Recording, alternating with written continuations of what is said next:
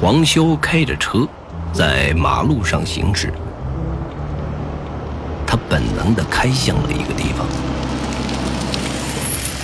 在马路边的停车区域停了下来。他来到了自己的画廊，把门打开，开始打扫卫生。前一天的创作痕迹还留在画廊里。黄潇开的画廊是负责卖其他艺术家寄存在这里的画作。同时，黄潇也兼顾着创作画画。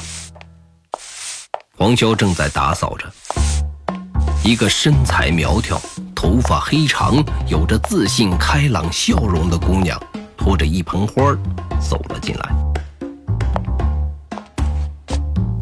是不是做了什么亏心事啊？怎么来的这么早啊？姑娘甜甜的笑着，黄潇回头。看着这个姑娘，笑了笑。今天不堵车。姑娘走进黄潇，用鼻子在黄潇的身边嗅了嗅。嗯，满意。没有别的女人的味道。两天没见，就算有，你也不可能闻出来啊。你又不是狗鼻子。错。哪个女人的味道能够逃脱过我苏静的鼻子。哼。黄潇走过去。从身后搂住苏静，把头埋在苏静的秀发中，深深地嗅着苏静的秀发。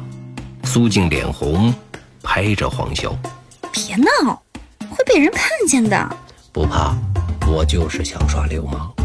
黄潇开始挠着苏静的痒，苏静打闹着挣扎：“臭流氓，大坏蛋！”苏静跑到画廊的外面。看着黄潇，不跟你闹了，我还有课呢，我要走了。你今晚不准回家吃饭，陪我一起吃饭。中午不行吗？不行，我都说了好几次了。呃，那让我想想吧。黄潇有点为难，他本意是想回家的，他对家有一种特殊的眷恋情感。苏静不开心，哼的一声，扭头走掉。黄潇追出去，不是。我是说，让我想想晚上去哪个店吃。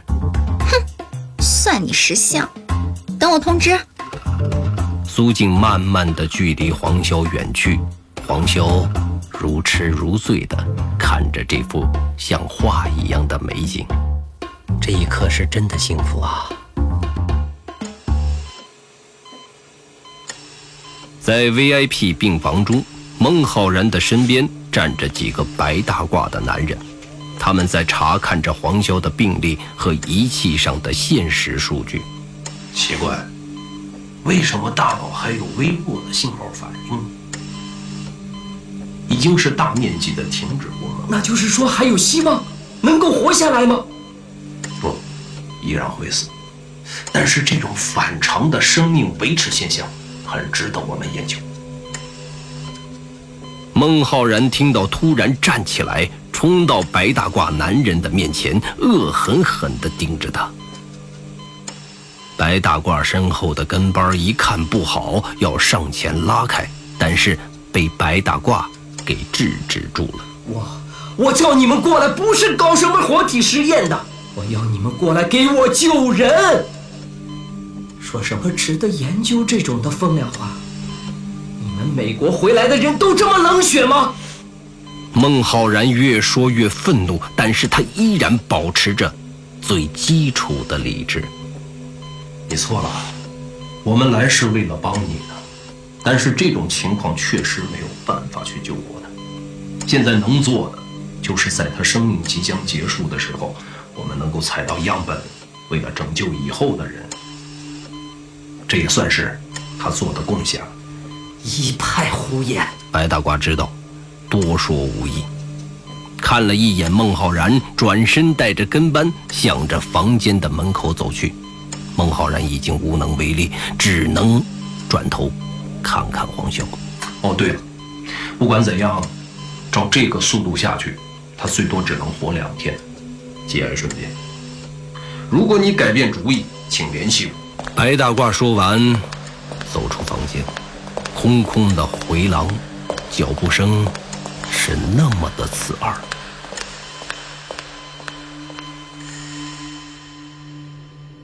晚上黄修躺在自己卧室的床上看着天花板那场梦依然历历在目他自己都觉得很奇怪。难道世界上真的有平行世界还活着另外的一个我？黄潇在床上翻了个身，换了一个更舒服的姿势，看着窗外的月亮。月亮的光线透过窗户照射进来，他感受着这一切。黄潇尝试伸手去挡住月亮的光线，然后再放开，再挡住，如此的循环。这一切都是如此的真实，黄潇自己也觉得自己的想法可笑。他想着想着，便慢慢的睡去。黑暗中，出现了两个声音。我们能不能救活他？我已经给他机会了，剩下的就要看他自己了。是啊。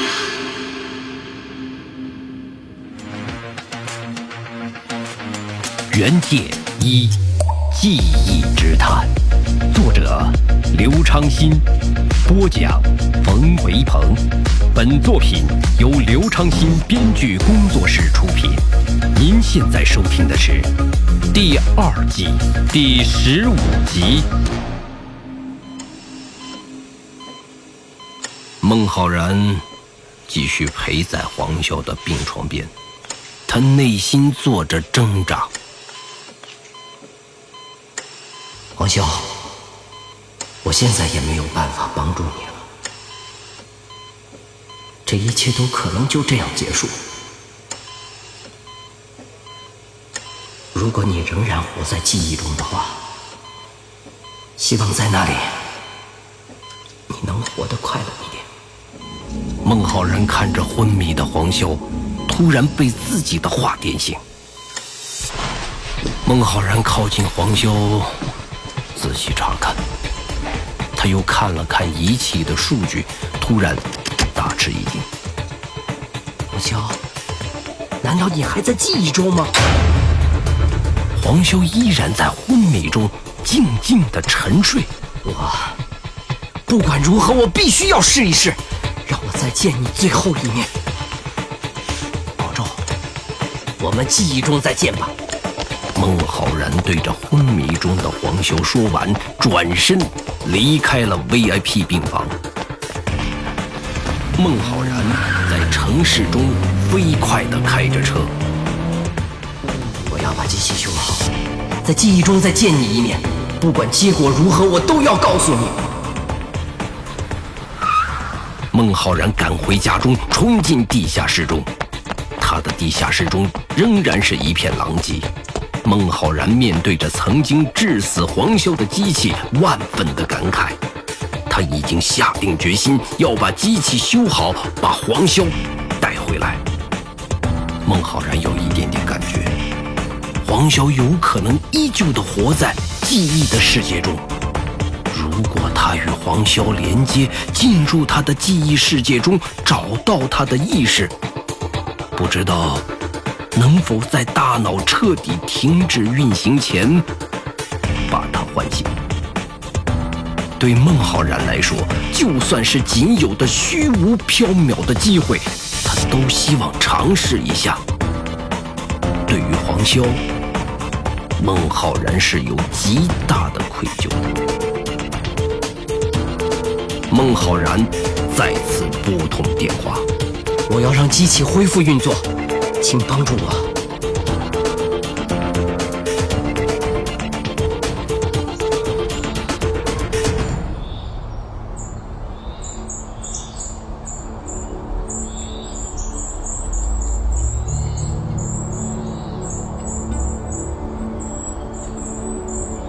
春日阳光明媚，一个城市的气质，往往最能从这座城市的公园中体现。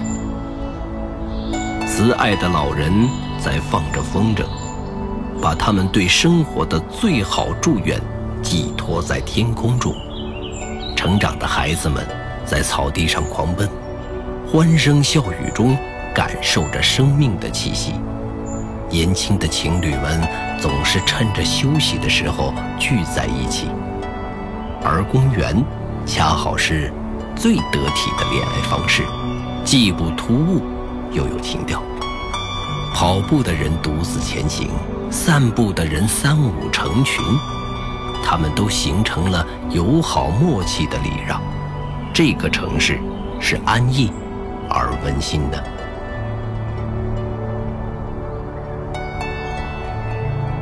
黄潇在公园的长椅上画着速写，他总会选择在这样的天气下独自坐一会儿。而他也总会是选择在城市中央的公园内坐着，能让他产生良多的感触。这个时候，黄潇的电话响起，他拿出手机，看到是苏静打来的。黄潇匆忙地接起，电话中传来苏静的声音。黄潇听到这个声音的语气，就发现声音的主人一定是。来者不善。喂，你又去哪里了？说好今天陪我逛逛家具店的。呃，我在公园，家具店。呃，什么时候说好的？我怎么不记得了？黄秀是真的记不起来了。五天前，五天前我们就说好了。呃，五天前吗？黄修尝试着开始思考。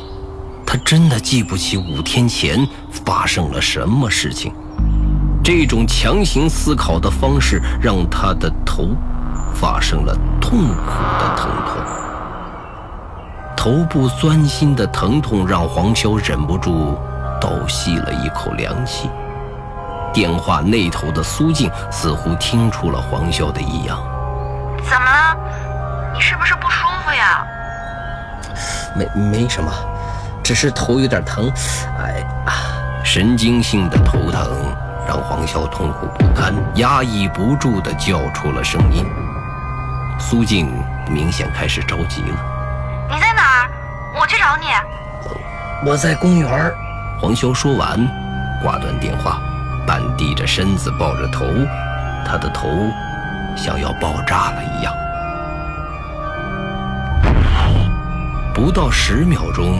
一只手按在了黄潇的肩膀上，黄潇抬头看到的是苏静。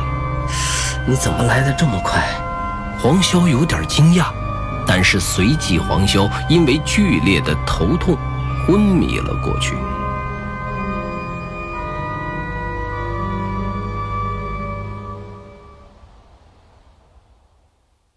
当黄潇再次睁开眼睛的时候。他发现自己身处在医院的病房中，一家人关心地围在黄潇的身边。黄启明、张荣、苏静。我怎么了？黄潇先开口问道。他最怕自己的身体出了什么异常的情况。没什么，就是太累了。医生说你应该休息。黄启明也终于开口了。画画这种事就先放下吧，身体才是革命的本钱。爸，你就别说我了，当年你也会通宵看书的。现在不是不一样了吗？你们这代人这么金贵，身体都比不上我们。黄启明说这话的时候还有点自豪。张荣白了黄启明一眼，就你话多。三人围着黄潇看。让黄潇感觉到非常的不舒服，他挣扎着要起身，没什么事儿，是不是就可以出院了？我不喜欢待在医院里。黄潇翻身准备下床，但是令黄潇意想不到的是，三人都没有阻止黄潇的意思。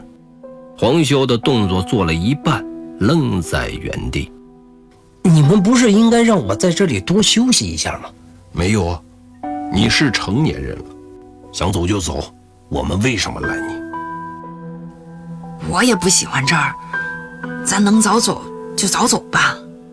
那我去开车。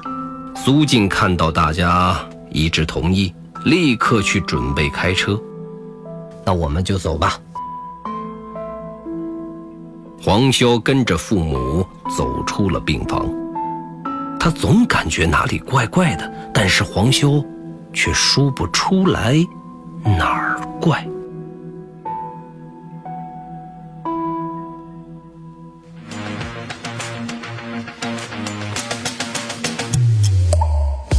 袁解一，记忆之谈，下集更精彩，期待您的继续收听。